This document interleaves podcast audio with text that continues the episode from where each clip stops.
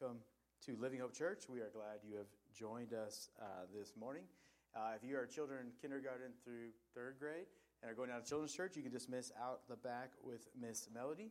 If you have kids that are staying here, there are activities on that back table. They are free to take to their seat. Uh, there's also a sermon uh, notes designed for your kids that goes along with the sermon that they can grab uh, and then come bring it to me afterwards, and I'll have a piece of candy for them. I love that last uh, song that that line, turn your eyes upon Jesus, look full in his wonderful face, and the things of earth will grow strangely dim in the, glory, the light of his glory and grace. I think that's one of my favorite lines uh, in the hymn book, and just uh, so kind of apropos to what we've been studying in the Exodus that if we turn uh, our eyes to Jesus, the things of this world grow dim. So, uh, if you weren't with us last week, we took a break from our series on the Exodus to celebrate Father's Day and to look at who our Heavenly Father is and who we are in Him. Uh, it just didn't seem right to celebrate uh, Father's Day with plagues of hail, locust, and darkness. So uh, we celebrated Fathers instead. But that's where we pick up today in Exodus chapter 9, if you'd like to head that direction. We've already spent two Sundays looking at the plagues and what it is God is trying to reveal in Pharaoh's life and the Egyptians' life and in the lives of the Hebrews. And within that, we are seeing what it is that God desires to reveal in our lives as well.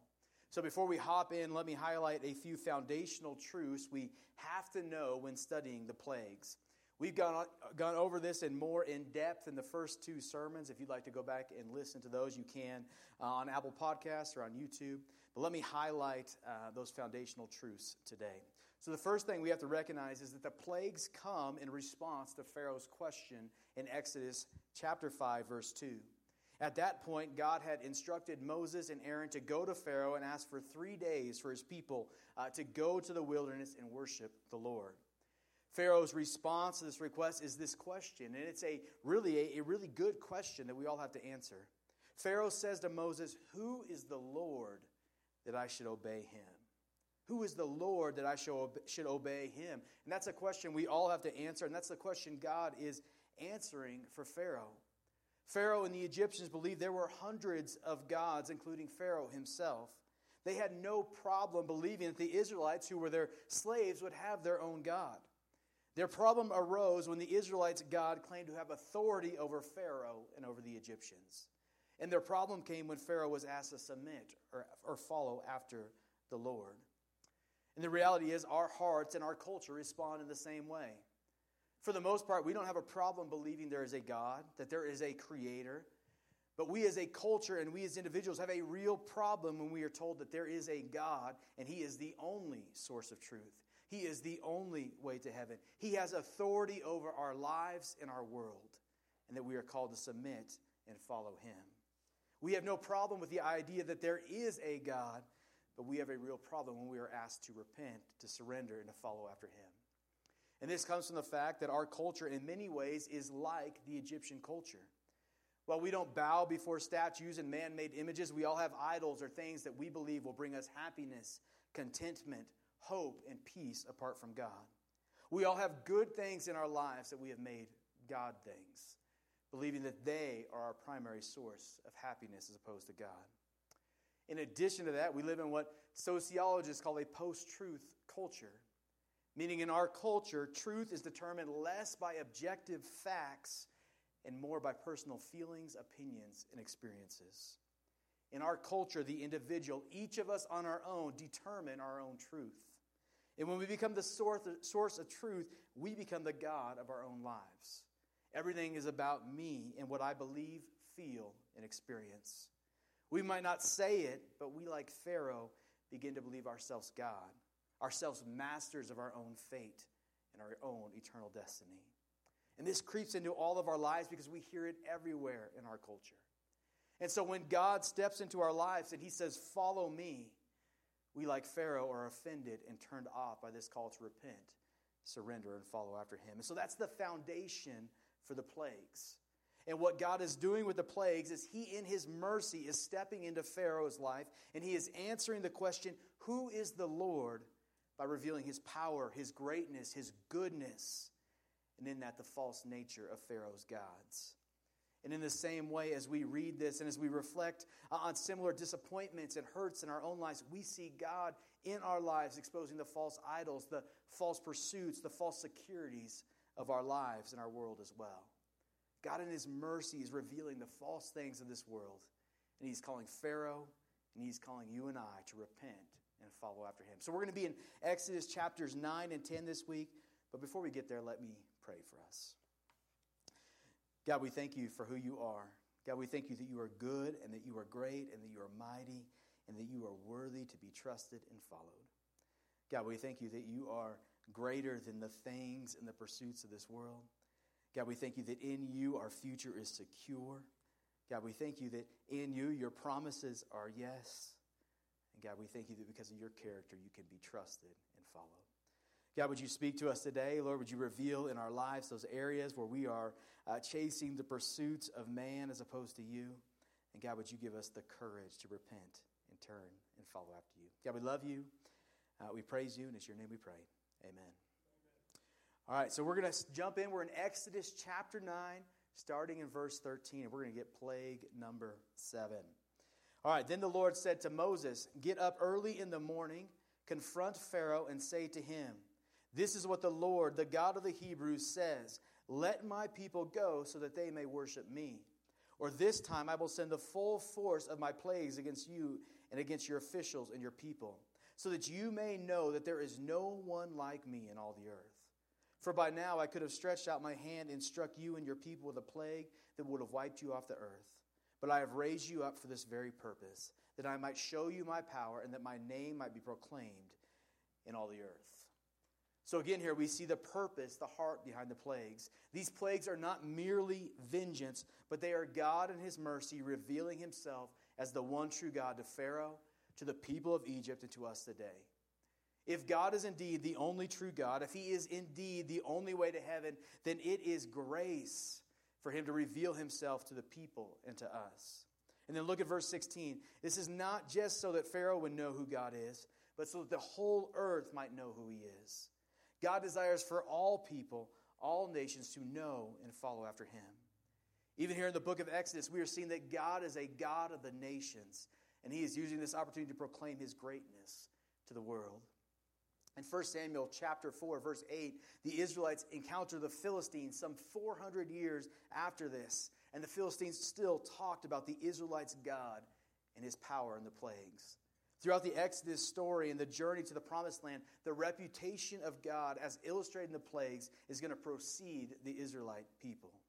God used this time not just to reveal himself as true and as powerful as Almighty to the Egyptians, but he is using this time to proclaim himself and his glory to the world. Verse 17 uh, You still set yourself against my people and will not let them go.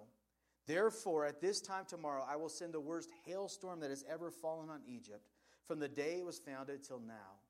Give an order now to bring your livestock and everything you have in the field to a place of shelter, because the hail will fall on every person and animal that has not been brought in and is still out in the fields, and they will die. Those officials of Pharaoh who feared the word of the Lord hurried to bring their slaves and livestock inside. But those who ignored the word of the Lord left their slaves and livestock in the field. So here, God in His grace tells Pharaoh and the Egyptians what's going to happen. Hail is coming, so you better get your livestock into the barn. And it says, Those that feared the Lord did just that, and they were spared. We've seen six unprecedented plagues Six unexplainable plagues apart from God. Whose heart at this point is so hard that they would not at least make the effort to move the livestock to cover? The reality is, we do the same thing. We read God's direction, we hear His warnings, we see His hand, we feel the, the natural, disastrous outcomes of our decisions, and yet we still go our own way instead of surrendering and trusting that God's ways are better. And here in verse 20, we see that there were some in the nation of Egypt that had softened their heart and had trusted God and they moved their livestock. These were likely the same Egyptians that would join the Exodus and leave the land to follow after God. God is revealing himself, and some are learning to trust and follow after him. That's the same decision we all have to make as God reveals his nature in our lives. Verse 22. Then the Lord said to Moses, Stretch out your hand toward the sky so that the hail will fall all over Egypt on people and animals and on everything that growing in the fields of Egypt. When Moses stretched out his staff toward the sky, the Lord sent thunder and hail and lightning flashed down to the ground. So the Lord rained hail on the land of Egypt. Hail fell and lightning flashed back and forth. It was the worst storm in all the land of Egypt since it had become a nation. Throughout Egypt, hail struck everything in the fields, both people and animals. It beat down everything growing in the fields and stripped every tree. The only place it did not hail was the land of Goshen, where the Israelites were. What a terrible plague. And what an obvious demonstration that there is a God and He is creator and He is in control. This awful storm was like nothing seen before, and yet God had the power to not only create the storm, but He had the power to control it as He protected the land of Goshen where His people were. He is clearly revealing Himself as God, as creator, as protector, as Lord. And if you're keeping track and are interested in this stuff, this plague was directed at several Egyptian gods, but the most notable among them was one named Nut, who was the sky goddess. But God is revealing himself as the God of the world that creates the storm. But not only that, he has the power to control it and tell it where to go. God is greater. Verse 27, let's see Pharaoh's response to this plague. Then Pharaoh summoned Moses and Aaron. This time I have sinned, he said to them. The Lord is in the right, and I and my people are in the wrong. Pray to the Lord, for we have had enough thunder and hail. I will let you go. You don't have to stay any longer. So, as you read Pharaoh's response, you couldn't write a better prayer of repentance. He says, I have sinned. He says, The Lord is right, and I and my people are wrong. Pharaoh says all of the right words. But what we're going to see will his heart be genuine? That is the question, and that is the question for us. A prayer, the right words don't save us, but it's a surrendered heart that desires to repent and follow after God that saves. Verse 29, let's see. Moses replied, I have gone out of the city. When I have gone out of the city, I will spread out my hands in prayer to the Lord. The thunder will stop, and there will be no more hail. So you may know that the earth is the Lord's. But I know that you and your officials still do not fear the Lord. So Moses sees right through Pharaoh's words, and he doesn't believe that his heart has changed. He recognized that Pharaoh is grieved by the consequences of his sin, but not the sin itself.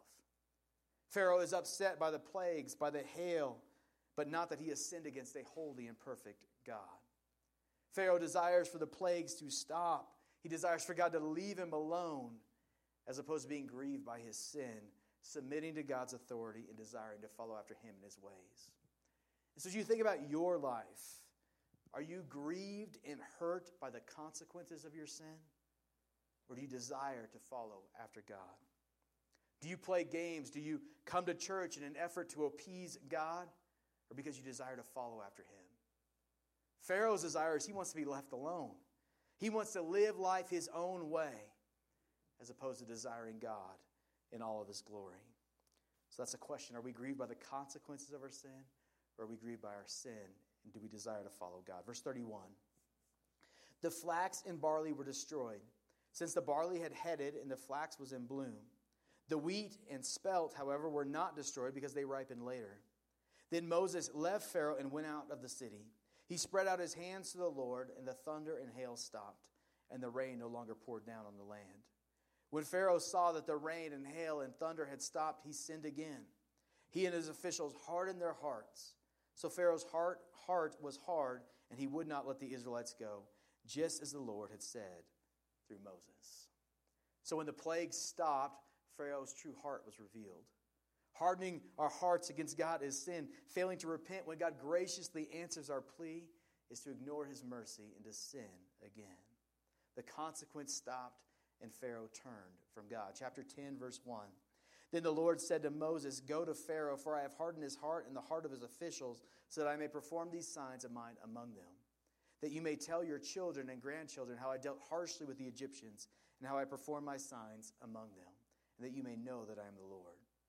Again, God's desire is that through this, the generation, generations and the nations will know that He alone is God. And then we talked about it two weeks ago, but, but in hardening Pharaoh's heart, God is allowing him to have what he desired uh, what he desired sinfully, a hard heart. Verse 3. So Moses and Aaron went to Pharaoh and said to him, This is what the Lord, the God of the Hebrews, says How long will you refuse to humble yourself before me? Let my people go so they may worship me. If you refuse to let them go, I will bring locusts into your country tomorrow. They will cover the face of the ground so that it cannot be seen. They will devour what little you have left after the hail, including every tree that is growing in your fields. They will fill your houses and those of all your officials and all the Egyptians, something neither your parents nor your ancestors have ever seen from the day they settled in the land until now. And then Moses turned and left Pharaoh. How long will you refuse to humble yourself before me? He gets to the heart of the matter. God warns Pharaoh to humble himself, or the worst plague of locusts ever seen will come upon Egypt. And what we see is that it was pride that was at the heart of Pharaoh's problem. He simply did not want to give into or follow God.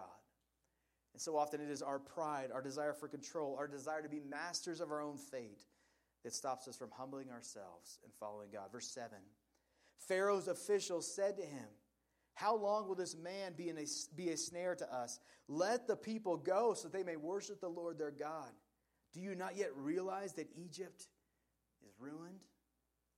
Pharaoh's own officials and advisors, who in 934 hardened their hearts to God, are recognizing and relenting of their pride. They're ready to just let the people go to follow God's request, and they are recognizing the obvious that God is greater and better than their gods. He is better than their idols and better than their ways, but Pharaoh's heart remains hard. Verse 8. Then Moses and Aaron were brought back to Pharaoh. Go worship the Lord your God, he said, but tell me who will be going.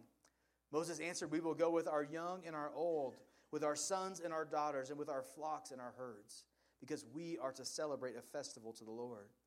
Pharaoh said, The Lord be with you if I let you go, along with your women and children. Clearly, you are bent on evil. No, have only the men go and worship the Lord, since that's what you have been asking for. Then Moses and Aaron were driven out of Pharaoh's presence. So Pharaoh here again, he wants to bargain. He wants to bargain. He wants to play games with God and Moses. He wants to allow some to go to the wilderness to worship but he wants to keep the women and children home as essentially hostages. What Pharaoh wanted is what many of us want as well. We want a way to give into God without fully submitting to him. Sometimes we look for a way to sort of bargain with God as an equal, like Pharaoh, instead of submitting to him as creator and Lord. We're going to talk about this later, but God desires repentance and submission, not for us to play games.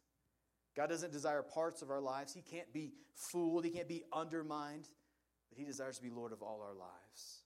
But Pharaoh doesn't recognize this, and he will not submit. Verse 12 And the Lord said to Moses, Stretch out your hand over Egypt so the locusts swarm over the land and devour everything growing in the fields, everything that is left by the hail.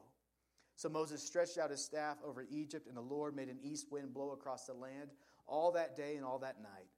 By morning, the wind, uh, the wind had brought the locusts they invaded all Egypt and settled down in every area of the country in great numbers.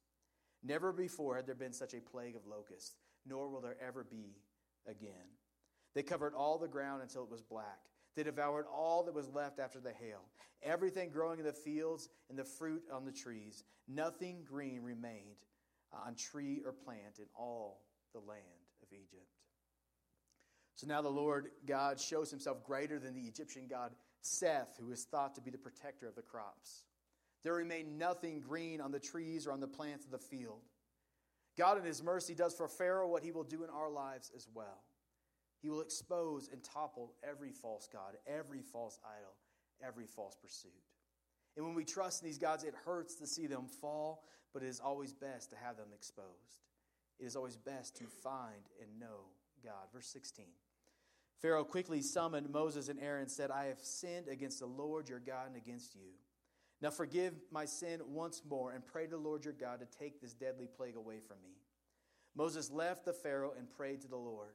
And the Lord changed the wind to a very strong west wind, which caught up the locusts and carried them into the Red Sea. Not a locust was left anywhere in Egypt.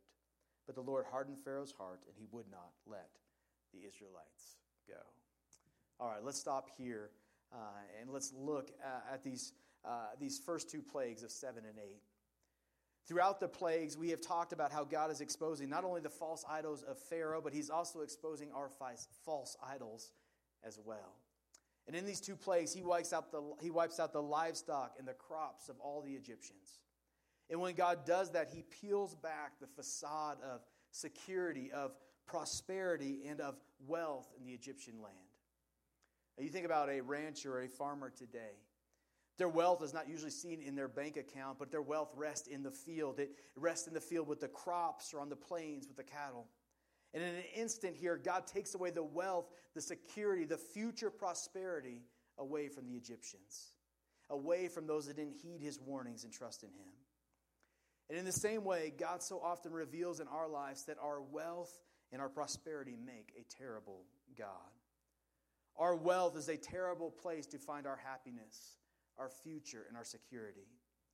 Now, money in and of itself is not a bad thing, but when it becomes our God, when it becomes our primary source of happiness, when it becomes our security for the future, our chief pursuit, then it becomes disastrous in our lives. And so, our first point is this, and that is that God is greater than the false idol of our security and our prosperity. And this is one of those that all of us in America are tempted to find our future and our security and our hope in. It is so easy, especially when times are good, to find our security, to trust our future to what is in the bank account, to what is in our IRA or our 401k, or in what our future earning potential is. But we all go through those times where this is challenged, where what we thought was solid becomes shaky ground. And those trials are times that God is calling us. He is revealing this to us, and He's calling us to find our trust, our hope, our security, our future, our eternity in Him, and not in our wealth.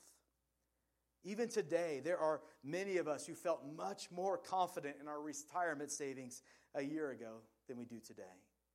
I don't know about you, but the last time I had the courage to check. Right? It was down like 20%. And for me, I've got some time before retirement, but for you, that could be significant and it could have you stressing over your future or your retirement. Or perhaps more than that, if you're like us, your gas and your grocery bill seems to have doubled this last year. And all of a sudden, that income you felt so confident in a year ago now is stretched as thin as those days you were in college or those early days out of high school. Or perhaps your job, which seems secure, is now not so much, or you've walked through that before. For all of us, we go through times when our security, our future, our how, which so easily rest in dollars as opposed to God, is challenged. If that is you right now, then don't be like Pharaoh and harden your heart, but repent and find your hope in God and not your wealth. Trust your future, your career, your wealth to Him instead of over managing and trying to solve the problem on your own. The Bible tells us that God can and will provide. The Bible tells us that God owns the cattle on a thousand hills, that He has been the one that provided in the past, and He will be the one that provides in the future. Find your hope in God and not your earning or savings potential. And this one is, is much like the false idol of health that we looked at a couple of weeks ago. The Bible calls us to take care of our bodies, but when the physical becomes our security and our primary hope, then we have a problem.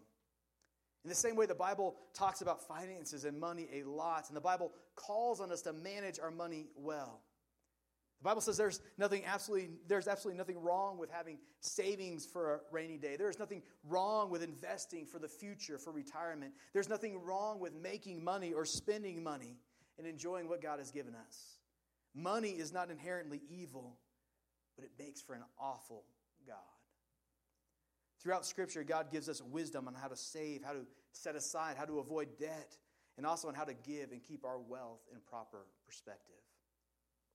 So, real quickly, this is something you find yourself struggling with, and I think if we're honest, this is most of us, but some practical things you can do is first recognize that you have a tendency to find your security, your hope, your happiness, your future in your wealth. And if that's you, then ask God for forgiveness. From there, I would encourage you to start reading the scriptures, especially Jesus' words on money and wealth. Did you know Jesus talks about money second to the kingdom of God? Because it's that tempting. It's that much of a struggle for us all. And so I would encourage you to, uh, secondly, uh, Jesus in the scriptures talk a lot about this, but I would encourage you to begin to find a giving outlet for your wealth to help break down that stranglehold that wealth tends to have on our lives.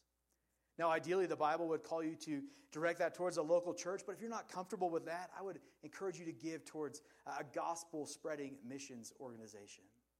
And then, lastly, if you are serious about handling your money from a biblical perspective, both in the present and the long term, Uh, we've talked about this before, but I would encourage you to get involved with a Dave Ramsey financial peace class. And that's something you can sign up and do online, but if cost is an issue, uh, then let us know and we will help you cover the cost of that class. But if God has and He is revealing this as an idol, as a false God in your life, then take real practical steps this week to repent and turn that over to Him. So, God is revealing the false idol, the false hope and security that we often place in our wealth and our resources. The next thing I want us to see in these two plagues, and it is something we've seen throughout the plagues, but that is that God desires for real repentance and complete surrender. So, point two is God desires genuine repentance and complete surrender. We've talked about this some throughout the passage, so we won't spend forever on it. But throughout the plagues, when the consequences, when the suffering comes, we see that Pharaoh seems to repent and feel sorrow. But every time when the pain stops, his heart is hardened towards God and he goes his own way. And we've said over and over in the message and in the series that this is our tendency as well. We so often hate the consequences of our sin so much more than the sin itself. Or we hate the struggles of this life. And we want God's help when the struggles come. But when the struggles relent, we return to life as normal, where we are Lord as opposed to God. But that's not what God calls for and desires. He desires full surrender from us. Perhaps Proverbs 3 5 through 6 uh, says this best. It reads, Trust in the Lord with all your heart, and lean not on your own understanding. In all your ways, submit to God, and He will make your paths straight. The biblical idea of surrender is trusting God as opposed to ourself. It's trusting His ways even when they don't make sense to us. It's believing He will do what He says He will do even when it feels impossible. It's believing God's worth his truth is true and not our own. Merriam Webster defines surrender as this to yield power, to yield to the power of another, agreeing to give up battling another, or to give one up, oneself up to the power or influence of another. And surrender is a verb, it is an action that we have to choose we have to choose daily. We choose to yield, agree, give up battling, and give ourselves over to the influence and authority of God. But as we have said, the pull will always be towards the world and towards ourselves. But we can know and trust that God is better and his ways are best. So we must choose daily to yield our power and authority of all areas of our, areas of our lives over to God. And we do that through prayer. We do this through following and trusting the wisdom of God as opposed to our own moment by moment. When the temptation comes to trust our wisdom over God's, or, or when the new situation arises, we have to pause and consider God's wisdom and we choose to follow Him. Pharaoh was really good at saying the right words and repenting when things got hard. But his, hard, his heart was hard and he refused to relent and surrender his control and his ways for God's. He refused to trust God's wisdom and his ways over his own. And so, for you, you may need to surrender and trust God for the first time, or you may need to surrender an area of your life that you have held on to. Or you may just need to commit to surrendering moment by moment, day by day, morning by morning. But God doesn't just desire words of repentance, He desires genuine repentance and full surrender. All right, plague 9, verse 21. It says, Then the Lord said to Moses, Stretch out your hand toward the sky so the darkness spreads over Egypt, darkness that can be felt. So Moses stretched out his hand toward the sky, and total darkness covered all of Egypt for three days. No one could see anyone else or move about for three days. Yet all the Israelites had light in the places where they lived. In this plague, in quite a dramatic way, God shows his greatness over the prominent Egyptian god Ra, who was believed to be the sun, uh, the sun god or the god of light. And in this, we see that God is light and he is greater than the darkness. That's our last point. God is light and he is greater than the darkness. And when we say God is light and he is greater than the darkness, I don't just mean physical light, but also spiritual light as well. Here it says the darkness could be felt. And throughout the Bible, and even throughout our culture, light represents all that is good, and darkness represents evil. And over and over again, God uses this imagery to reveal his goodness and his power over evil and over sin. It's this same imagery that John uses in his gospel to first describe and introduce us to Jesus. He writes in John 1 4, 4 through 5 In him, Jesus was life, and that life was the light of all mankind.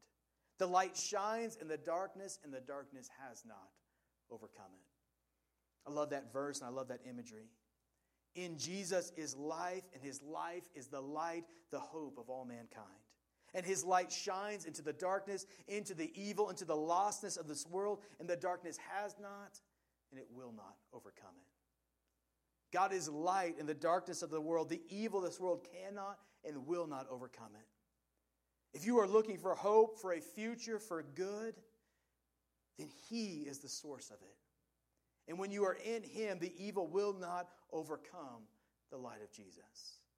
We see it here. Darkness covers the land, but in God and through God, His people walk in the light. And that light is the same image and same hope we have today. Although, as Christians, we live in and walk in this same dark world, we can have hope today and hope for the future because of the light and life we have through Jesus. And if you're a follower of Jesus and you find yourself walking in spiritual darkness, and I would urge you to gravitate towards the light. Don't dwell in the darkness. Don't continue to pursue and search in the darkness, but head towards the light of Jesus. If you're feeling the darkness and instead of watching horror movies or hanging out on TikTok or gathering in places with people who participate in spiritually dark activities, instead seek Jesus. When you find yourself in darkness, you might not want to seek the light because of fear of what might be exposed. But in the light alone, in Jesus alone, hope and forgiveness exist. And you can practically seek the light by reading the Bible by coming to church, by spending time with family and friends who are walking with Jesus, by listening to, to music that proclaims God's truth. But seek light, seek hope, seek Jesus. In addition, this plague paints such a dramatic picture of the reality of our world today. While we walk in light, in hope, in the promise of a future as Christians, the rest of the world walks in darkness, without hope, and the promise of eternity like we do. And as you visualize this picture of Egypt in complete darkness and the, the Israelites living in light, that's the image of the world today. And think about how much easier it is to live in the light. How much more hopeful, how much better, how much easier life is when you're walking in light. As you visualize that picture, I wanted to lead you to live with compassion for those in this world that do not know Jesus. And I wanted to lead you to share that hope, that light, to share Jesus with the world around you. As John said, Jesus is the light of the world. He is the only source of light, hope, and eternal life this world has. So share that light, share that hope with those around you. In fact, in Matthew 5, Jesus commanded you to live in this way. He said, You, as Christians, as followers of Him, you are the light of the world. A town built on a hill cannot be hidden. Neither do people light a lamp and put it under a bowl. Instead, they put it on its stand and it gives light to everyone in the house. In the same way, let your light shine before others and they may see your good deeds and glorify your Father in heaven. Your command, your responsibility as a Christian is not to condemn, it's not to con- complain, it's not to hate the people of the world.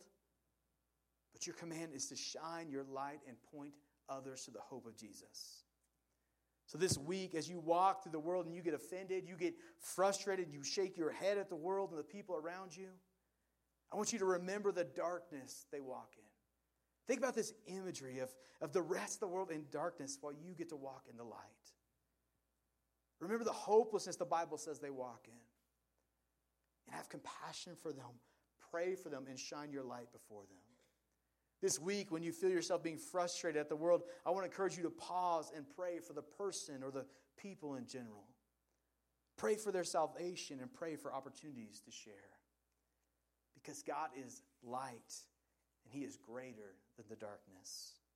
As Christians, we have hope because of Jesus. We have confidence because of the darkness will not overcome the light that we have in Him. And we have a responsibility to share our light, to share Jesus with those around us. Just a second, Melinda, she's going to come and she's going to play. And as she plays, I want us just to pause and to reflect on what God has taught us in plagues 7 through 9. And I want us to consider what He is calling us to this week. And so there's a few places we could be. Maybe you are here and you have never surrendered your heart for the first time. Maybe you've played games with God. Maybe you've uh, been like Pharaoh and you've tried to, to repent until the consequences stopped and you've gone your own way. And maybe you, for the first time, need to surrender and follow after Him. Or maybe you're a follower of Jesus and have been for a long time. You just need to return. Uh, you need to repent and return and surrender once again. Say, God, I want to follow you. I've gone my own way, but I want to return to you today. I want to trust your truth, your ways. I want to trust my family and my future to you. Or maybe there's a specific area that you need to turn and trust over to Him, that you need to repent and turn to Him. Whether it be your prosperity, your security, your future. Maybe you need to seek Him instead of darkness this week. Maybe you need to commit to sharing His light with those around you. So I'm going to pray for us. As, after I pray, Melinda's going to play just for a minute or two. And as she pray, plays, I would ask you to bow your head and to pray and ask God what it is He is calling you to. God, we thank you so much that you are good, that you are light, that you are trustworthy, that you are greater than our idols and the things of this world. And so, God, I pray in the next minute or two that you would just reveal yourself to us. God, that you would reveal where it is that you are calling us to trust you, where you are calling us to surrender fully and trust you. And God, I pray that you give us the courage to turn and follow after you because you are better than the things of this world. So, God, we love you. We thank you that you are good, Lord. We thank you that you reveal our false pursuits. May we turn and trust you. It's your name we pray. Amen.